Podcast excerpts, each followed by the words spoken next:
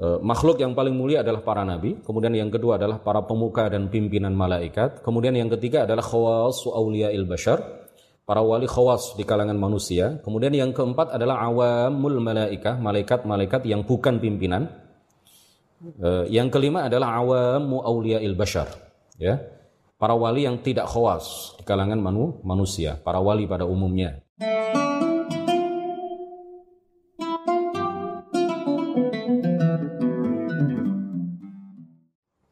Para pemirsa yang dirahmati oleh Allah Subhanahu wa taala, kita telah sampai pada bait nazam yang ke-13. Insyaallah pada malam hari yang insyaallah penuh keberkahan ini kita akan mengkaji dua bait nazam, bait 13 dan bait 14. Qala al-muallifu rahimahullahu taala ونفعنا به وبعلومه وأمدنا بأمداده وأفاض علينا من بركاته. آمين. عصمتهم كسائر الملائكة واجبة وفاضل الملائكة. والمستحيل ضد كل واجب فاحفظ لخمسين بحكم واجب. عصمتهم كسائر الملائكة. kemaksuman para nabi itu seperti kemaksuman seluruh malaikat. Kemaksuman para nabi seperti kemaksuman para malaikat wajibatun adalah sesuatu yang wajib, adalah sesuatu yang pasti.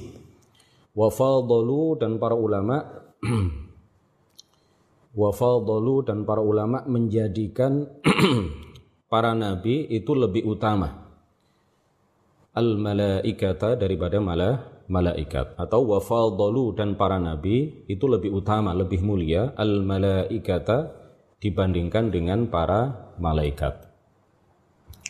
Di dalam bait nazam yang ke-13 ini ismatuhum kasairil malaikah wajibatun wa fadalul malaikah Pengarang kitab ini Syekh Ahmad Al-Marzuqi menjelaskan kepada kita bahwa seluruh nabi itu memiliki sifat ismah sebagaimana juga sifat ismah itu menghiasi para malaikat.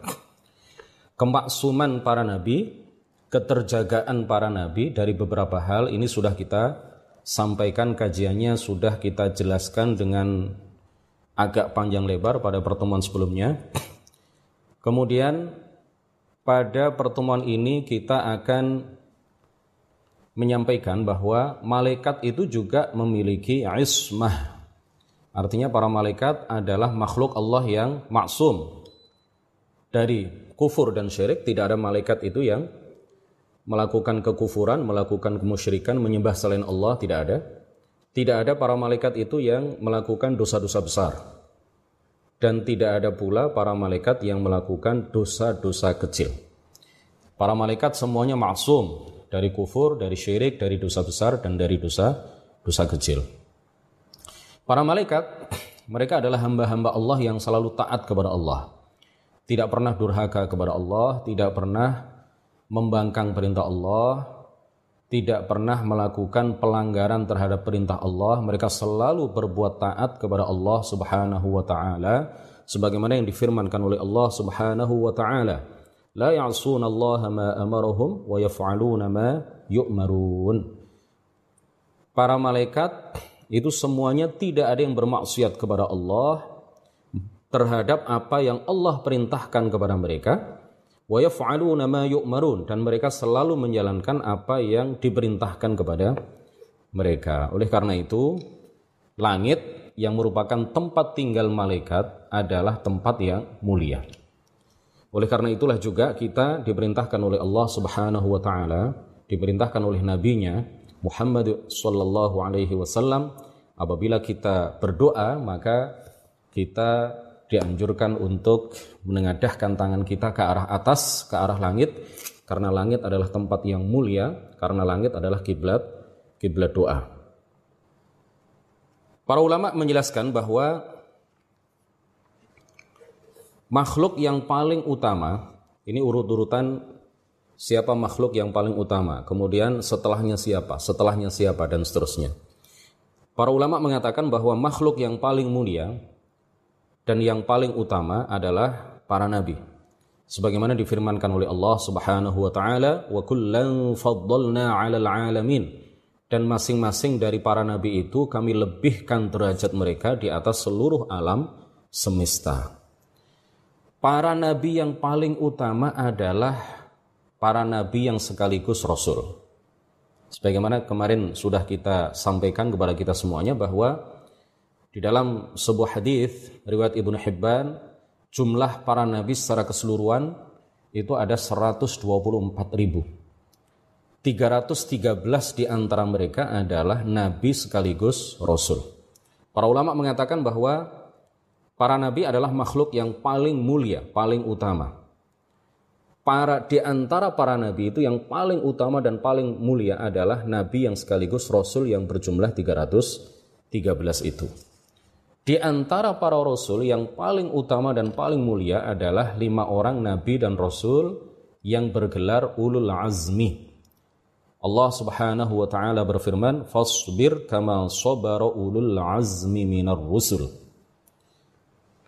Ulul azmi itu secara berturut-turut yang paling mulia adalah nabi kita Nabi Muhammad sallallahu alaihi wasallam. Yang kedua adalah Ibrahim alaihi salam, yang ketiga adalah Nabi Musa alaihi salam, ya Nabi Muhammad, Nabi Ibrahim, Nabi Musa, Nabi Isa, Nabi Nuh. Ini yang paling utama adalah Nabi Muhammad, kemudian setelah itu Nabi Ibrahim, kemudian setelah itu Nabi Musa, kemudian setelah itu Nabi Isa, kemudian setelah itu Nabi Nabi Nuh alaihi salam.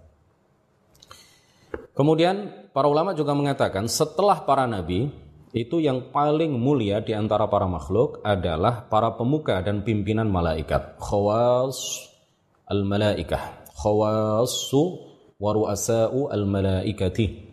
Ya, para malaikat yang khawas, ya, para pemuka dan para pembesar serta para pimpinan para malaikat, ya. Ya, seperti siapa? Seperti Jibril, Israfil, Azrail, Ridwan, Malik, Hamalatul Arsh, malaikat-malaikat pembawa arsh. Dan malaikat yang paling mulia secara mutlak adalah malaikat Jibril alaihi salam. Jadi urut-urut uh, urut-urutan uh, makhluk yang paling mulia dan paling utama adalah yang pertama adalah para nabi, yang kedua adalah para pemuka dan para pembesar serta para pimpinan malaikat. Kemudian yang ketiga adalah khawasu il bashar. Para wali khawas ya di kalangan manusia, para wali-wali tertentu, para wali-wali yang berderajat tinggi di kalangan manu, manusia seperti Abu Bakar, Umar, Uthman, Ali dan eh, sepuluh orang yang disebutkan oleh Rasulullah Shallallahu Alaihi Wasallam sebagai orang-orang yang mendapatkan kabar gembira pasti masuk ke dalam surga yang berjumlah 10 itu yang disebutkan di dalam satu satu majelis. Kemudian yang keempat adalah awamul malaikah, malaikat yang bukan pimpinan, ya, malaikat-malaikat yang bukan pemuka. Kemudian yang kelima adalah awamu il bashar. Para wali yang tidak khawas ya, para wali pada umumnya, para wali para wali yang tidak khawas, begitu para ulama menyebutnya di kalangan manusia. Nah, menurut sebagian pendapat awamu il bashar para wali yang tidak khawas di kalangan manusia itu lebih utama, lebih mulia, lebih tinggi derajatnya dibandingkan dengan awamul malaikah. Uh, jadi saya tadi mungkin kelewatan menyebutkan nomor empat ya. Kita ulang. Uh, makhluk yang paling mulia adalah para nabi, kemudian yang kedua adalah para pemuka dan pimpinan malaikat, kemudian yang ketiga adalah khawasu il bashar, para wali khawas di kalangan manusia. Kemudian yang keempat adalah awamul malaikah, malaikat-malaikat yang bukan pimpinan. Eh, yang kelima adalah awamu il bashar, ya. Para wali yang tidak khawas di kalangan manu, manusia, para wali pada umumnya. Menurut pendapat yang lain, awamu il bashar, ya, para wali yang tidak khawas di kalangan manusia, itu lebih utama, lebih tinggi derajatnya dibandingkan dengan awamul malaikati, para malaikat pada umumnya yang bukan pimpinan para malaikat. Nah, para pemirsa yang mudah-mudahan semuanya dirahmati oleh Allah Subhanahu wa taala. Orang kafir tidak memiliki keutamaan sama sekali menurut Allah Subhanahu wa taala. Karena Allah taala menegaskan di dalam Al-Qur'an fa in tawallau fa innallaha la yuhibbul kafirin. Apabila mereka berpaling dari keimanan kepada Allah dan Rasulnya, maka sesungguhnya Allah tidak mencintai orang-orang kafir. Kemudian bait nazam yang ke-14. Wal mustahilu diddu kulli wajibi fahfad li khamsina bihukmin wajibih.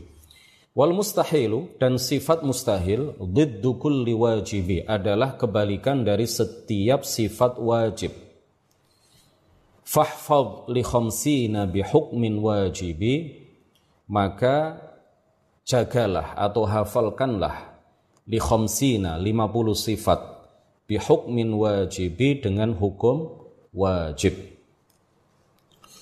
Nah, ini perlu kita tegaskan di sini bahwa menghafal sifat-sifat wajib bagi Allah, sifat-sifat mustahil bagi Allah, sifat-sifat uh, wajib bagi Rasul, sifat-sifat mustahil bagi Rasul, sifat jaiz bagi Allah, sifat jaiz bagi Rasul, bagi Nabi, itu semuanya adalah hukumnya fardu kifayah. Menghafal lafadznya ya, wujud, kidam, baqa, mukhalafatuhu lil hawadith dan seterusnya kemudian fatonah, tabligh, ya, sidq, amanah yang merupakan sifat-sifat wajib bagi para nabi, bagi para rasul. Menghafal lafadznya itu menurut para muhaqqiqun di antara para ulama, hukumnya adalah fardu kifayah. Kalau sudah dihafal oleh sebagian umat Islam, maka sebagian umat Islam yang lain gugur kewajiban bagi mereka untuk menghafal lafad dari sifat-sifat tersebut.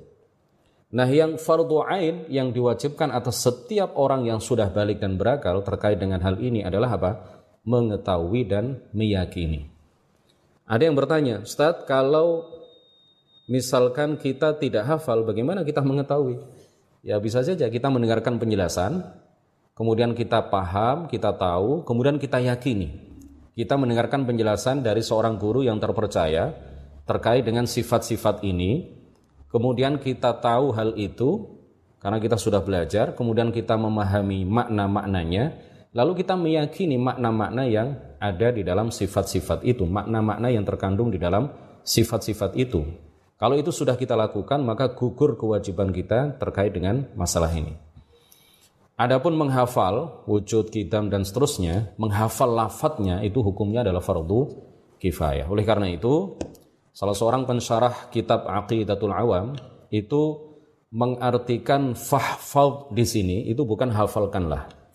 Tetapi yang dimaksud kata beliau adalah kata salah seorang pensyarah kitab Aqidatul Awam fahfal hadhil khamsina minal aqaid ay sunha jagalah. Ya, jagalah pada dirimu. Artinya apa? La tahid anha ba'da an araftaha wa ataqatta ma'aniyaha. Ya, jangan engkau tinggalkan sifat-sifat 50 ini, yang dimaksud sifat 50 nanti akan kita terangkan. Jangan engkau tinggalkan sifat-sifat 50 ini setelah engkau mengetahuinya dan meyakininya.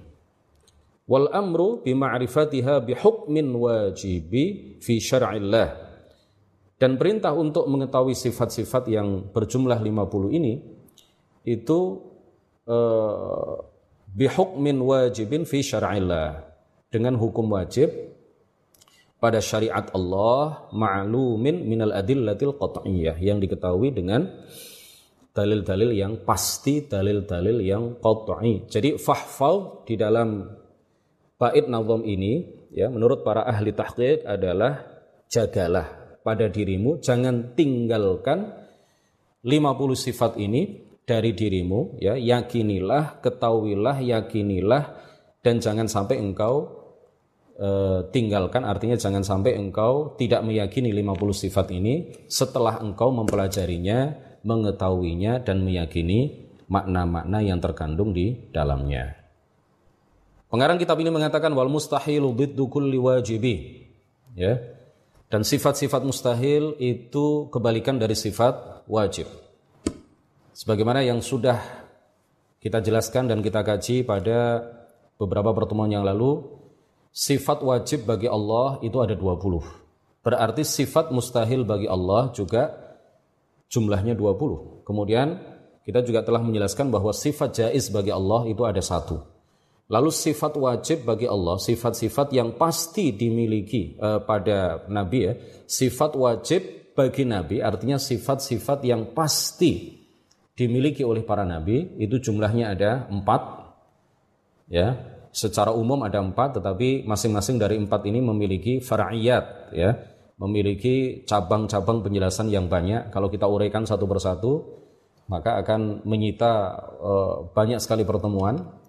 Tetapi kita sudah mencoba untuk menyeimbangkan keterangan tidak terlalu detail, tetapi juga tidak tidak terlalu singkat.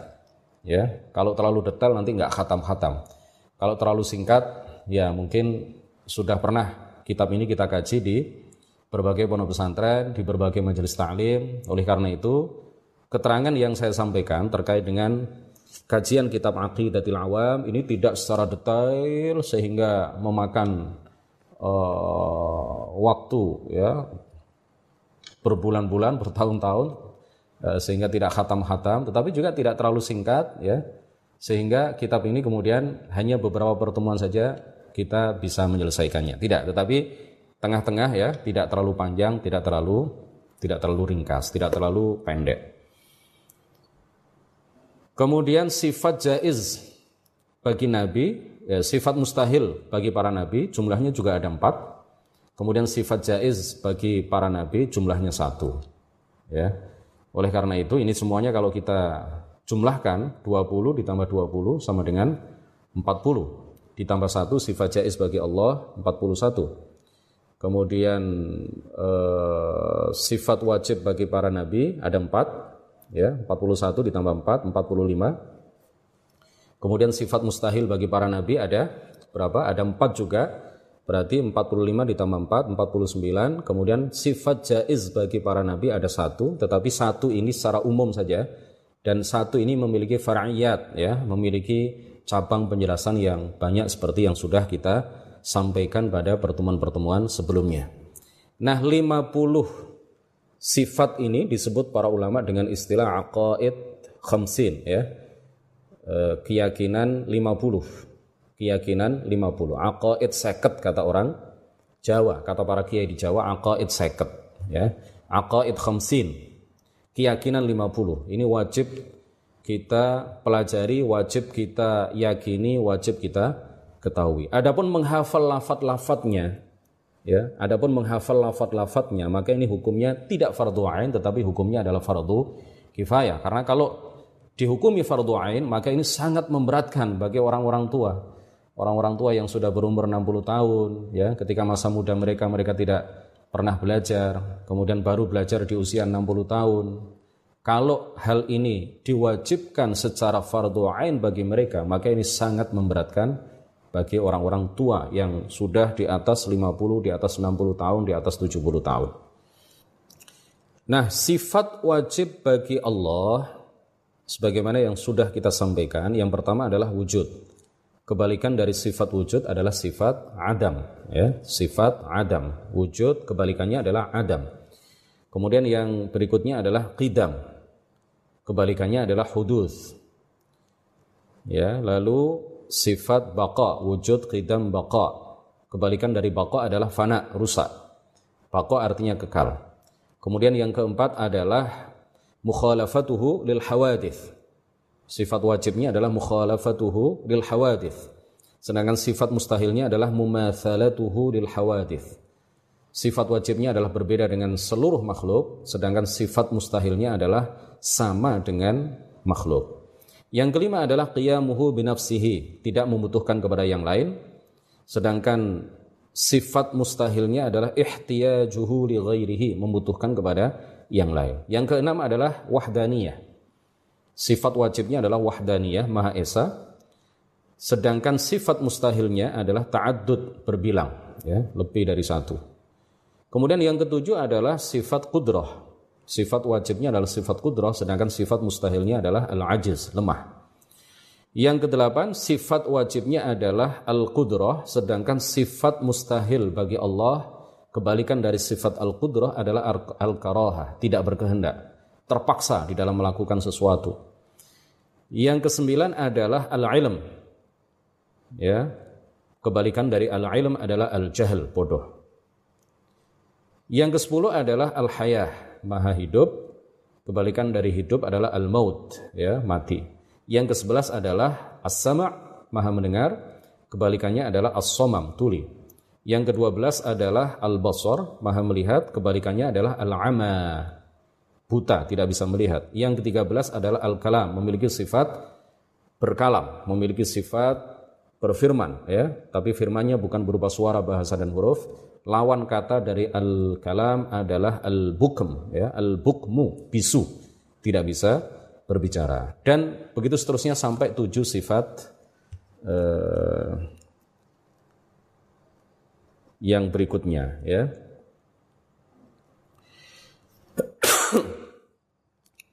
tujuh sifat ma'nawiyah yang intinya sama dengan sifat-sifat ma'ani mohon maaf ini agak masih masih batuk Kemudian sifat mustahil bagi para nabi, ya, di mana para nabi itu mustahil bersifat dengan sifat-sifat tersebut adalah kebalikan dari sifat-sifat wajib, di mana sifat-sifat wajib ini adalah sifat-sifat yang pasti ada pada diri para nabi. Sudah kita jelaskan masing-masing. Yang pertama, sifat wajibnya adalah al-fatana, cerdas. Ini sudah kita kaji pada pertemuan sebelumnya. Sudah kita jelaskan, sudah kita berikan contoh-contohnya. Lawan kata atau kebalikan dari sifat al-fatanah yang merupakan sifat mustahil bagi para nabi adalah al-jahlu wal ghabawatu wal baladatu ya, sifat bodoh. Yang kedua adalah as-sidqu, sifat wajibnya adalah as-sidqu, jujur. Kemudian kebalikannya adalah al-kadzibu ya atau ya al-kadzib saja. Bisa dibaca dengan redaksi yang lain tetapi yang yang biasa saya terima dari guru-guru saya dibaca al-kadzib atau al-kadzib ya. Al-kadzib yang merupakan sifat mustahil bagi para nabi yaitu berbohong. Kemudian yang ketiga adalah at-tabligh ya, sifat wajibnya adalah at-tabligh, menyampaikan wahyu yang mereka terima dari Allah Subhanahu wa taala kepada umatnya masing-masing. Lawan kata dari at-tabligh adalah al-kitman, menyembunyikan wahyu dan tidak menyampaikan wahyu yang mereka terima dari Allah kepada kepada umatnya. Dan yang keempat adalah sifat wajibnya al-amanah, sedangkan kebalikannya adalah al-khiyanah. Ya, berkhianat kepada Allah, berkhianat kepada manusia, ya, melakukan dosa misalkan ini semuanya mustahil bagi para nabi. Kemudian sifat jaiz bagi Allah tadi ada satu, yaitu melakukan atau meninggalkan Eh, hal-hal yang secara akal mungkin terjadi dan mungkin tidak tidak terjadi. Kemudian ditambah lagi satu sifat jaiz bagi para nabi. Untuk pertemuan kita pada malam hari ini kita cukupkan sampai di sini. Mudah-mudahan menjadi ilmu yang bermanfaat. Eh, mohon maaf masih eh, agak pilek, agak batuk. Jadi tidak terlalu banyak yang saya sampaikan tetapi mudah-mudahan bermanfaat dan mudah-mudahan Allah Subhanahu wa taala selalu menganugerahkan istiqomah kepada kita sehingga kita bisa terus melakukan kajian-kajian ya, saat ini adalah kajian kitab Aqidatul Awam mudah-mudahan bisa kita lanjutkan dan bisa kita khatamkan sampai selesai Wa bihamdik asyhadu an la ilaha illa anta astaghfiruka wa atubu ilaik لا إله إلا الله. اللهم صل على سيدنا محمد وعلى آله وصحبه وسلم. ربي اغفر لي ولوالدي وللمؤمنين والمؤمنات.